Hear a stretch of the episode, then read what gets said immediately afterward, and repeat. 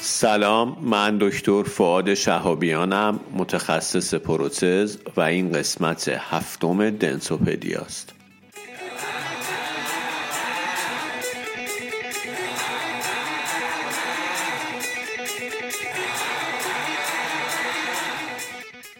در دنتوپدیا ما سعی می‌کنیم اطلاعات عمومیمون رو در زمینه دندان پزشکی و تو حوزه های مختلف این رشته افزایش بدیم. صحبتمون سعی می‌کنیم کوتاه باشه و لزوما هم مبتنی بر مقاله نیست.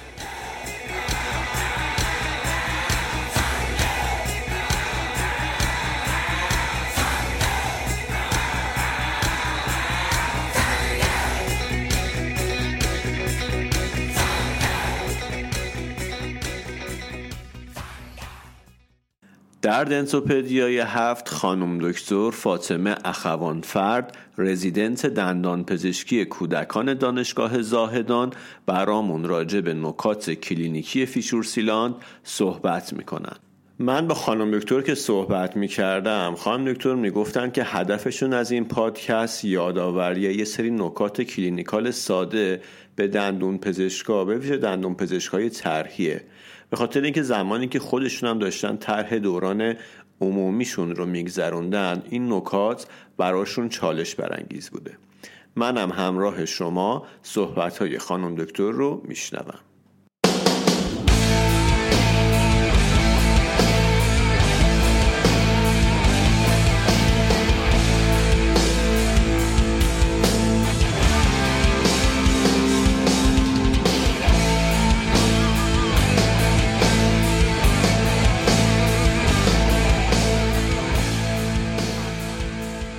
من فاطمه اخوانفرد رزیدنت دندان پزشکی کودکان هستم و افتخار اینو دارم که در کنار شما در این پادکست مروری بر نکات clinical fissure sealant داشته باشم. صحبتم با این اصل شروع می کنم که base اولیه درمان های علم پزشکی do no harm یا بدون آسیب عمل کردن. هرچند که ظاهر درمان fissure sealant ساده است اما اصولی داره که عدم توجه به اونها می‌تونه این درمان رو به یک درمان مضر تبدیل کنه. fissure sealant درمانیه که طی اون pit و fissure هایی که توسط مسواک قابلیت تمیز شدگی ندارن seal میشن و به نوعی به کنترل پلاک بیمار کمک می‌کنه.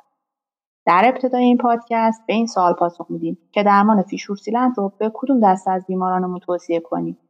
لازمه ابتدای این درمان کودک و والدین همکاره. رعایت ایزولاسیون حین درمان و مراجعه برای جلسات follow-up اصل اساسی این درمان. از نظر سن محدودیت نداریم. هم در سیستم دندانی شیری و هم در سیستم دندانی دائمی می‌تونیم انجام بدیم. دندان مولر شیری، مولر دائمی، پر مولرها و پیت لترال ماکزیلا کاندید این درمان. ولی تارگت ما دندان مولر دائمی جوانه. به ویژه در چهار سال ابتدای رویش زمانی که مینا به بلوغ کافی نرسیده و دندان بیشتر مستعد پوسیدگیه. شیاره های سطوح occlusal molar ها type متعددی داره. در نوعی از این شیارها bristle های مسواک قابلیت دسترسی به عمق شیار رو نداره. برای تشخیص این نوع شیارها از سوند کند کمک می‌گیریم که در صورت wedging، catching یا همون گیر افتادن سوند این نوع شیار رو باید seal کنیم. مرحله رویشی دندان منتخب باید به گونه‌ای باشه که قابلیت ایزولاسیون وجود داشته باشه. دندان دارای پوسیدگی مینای جزئی در حد incipient caries مانعی نمی باشه. اما در مقابلش پوسیدگی interproximal دندان کنتراندیکاسیون این درمان سایر دندانهای دهان بیمار رو باید به حداقل load پوسیدگی رسونده باشیم و در نهایت به بیمار و والدینش این آگاهی رو بدیم که در کنار این درمان از سایر روش های پیشگیری از پوسیدگی هم استفاده کنه و کنترل بهداشت مناسب داشته باشه. بعد از انتخاب بیمار و دندان حالا نوبت به انتخاب material می‌رسه. به طور خلاصه های رزینی و های flowable در fissure sealant استفاده میشن. ها موادی بر پایه رزین بدون فیلر یا با فیلر محدودن که ویسکوزیته کمی دارن و می‌تونن به عمق شیارها نفوذ کنن. همچنین نداشتن فیلر باعث شده که مقاومت به سایش هم نداشته باشن. کامپوزیت های flowable conventional ویسکوزیته بیشتری دارن. خواص مکانیکی بالاتری دارند و در دراز مدت retention بهتری هم دارن. انتخاب بین این دو ماده به سلیقه clinician و روش کارش بستگی داره. و اگه مراحل کار رو به درستی انجام بدیم نتایج تا حد زیادی مشابه. از نظر رنگ ماده اینکه fissure sealant شفاف و یا opaque باشه مطالعات نشون دادن fissure sealant opaque در جلسات follow بهتر قابل بررسی. یه نکته هم یادآوری کنم. ما از glass ionomer هم به عنوان ماده fissure sealant استفاده می‌کنیم. به طور مثال زمانی که به علت عدم همکاری کودک یا عدم رویش کامل دندان ایزولاسیون کافی نداریم کودک هم high risk است. پس میایم از glass ionomer به عنوان گزینه fissure sealant موقت استفاده می‌کنیم و در آینده با کامپوزیت flowable یا sealant جایگزینش می‌کنیم. و حالا در انتها مراحل انجام کار رو با هم مرور می‌کنیم. دندان مورد نظر باید در تمامی سطوحش تمیز باشه pit و fissure هاش فاقد debris باشن که با استفاده از سر سوند پوار آب و هوا یا برساژ بدون خمیر pumice این کار رو انجام میدیم اینکه آیا نیاز هست با فرز شیارها رو باز کنیم یا خیر همواره مورد بحث بوده و ترجیحاً تا حد امکان این کار رو انجام نمیدیم یا به حداقل میزان انجام میدیم. اگر تصمیم گرفتیم از فرز استفاده کنیم از فرز پیشور روند یک چهارم دو صرف پنج استفاده می‌کنیم و صرفا شیارها رو فرش می‌کنیم. و هر دلیلی اگر پیشورها رو باز کردیم متریال انتخابی ما کامپوزیت فلوئبله.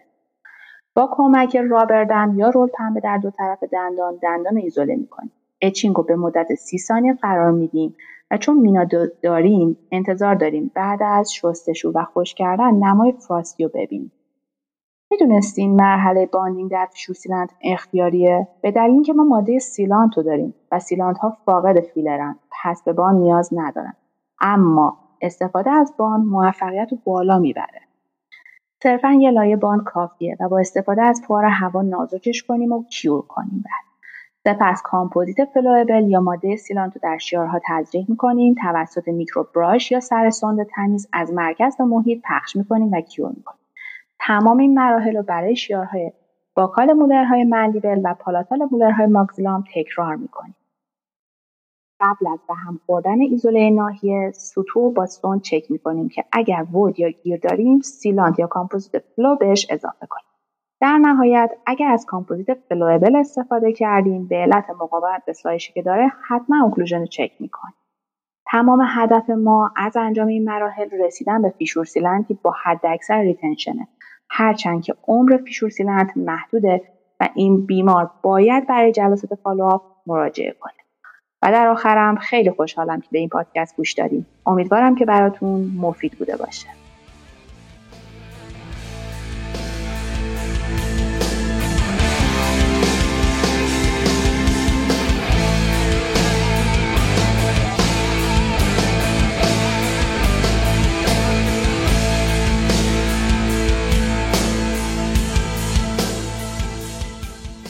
خیلی ممنون از خانم دکتر. به خاطر نکاتی که گفتن ممنون از شما که وقتتون رو در اختیار ما گذاشتید. امیدوارم که اوقات خوبی رو داشته باشید.